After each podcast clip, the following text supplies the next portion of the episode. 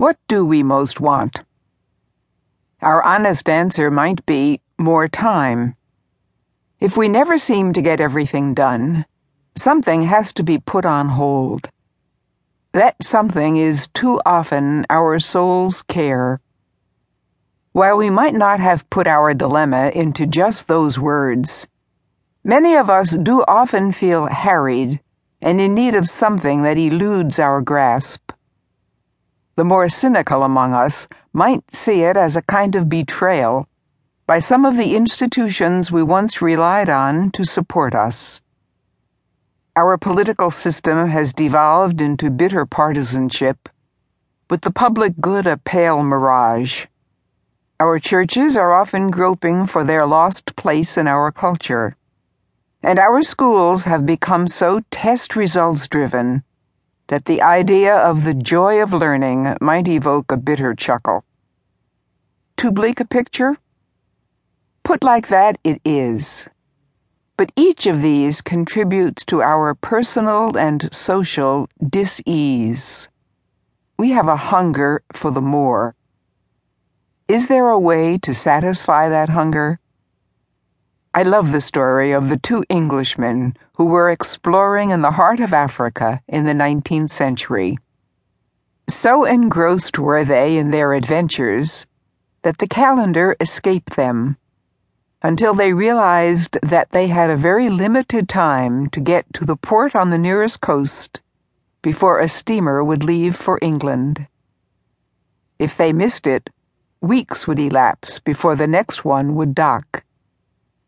In haste, they packed up their camp and called their native porters to shoulder the baggage.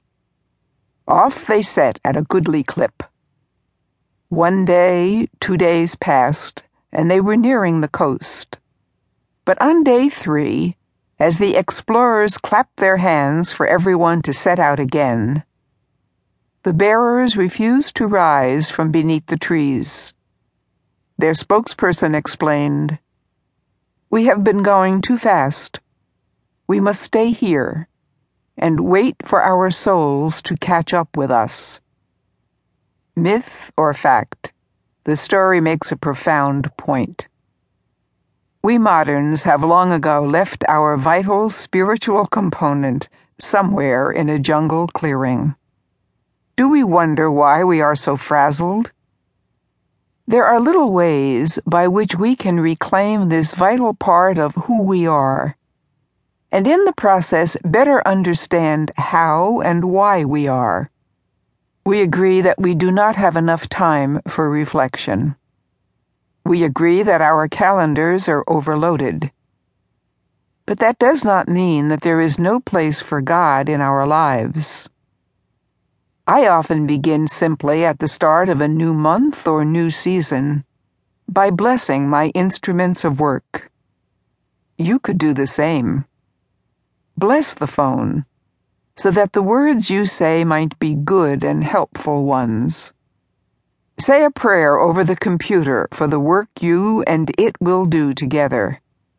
Since I know that the office copier has a prejudice against me, I often bless it before I press the on button. These little rituals need not be witnessed by anyone else. They are simply a way of claiming what we use so that all our uses might be lifted above the mundane. They apply equally well to cars and car keys, to kitchen utensils and home implements. We are then no longer alone in our sometimes frantic efforts.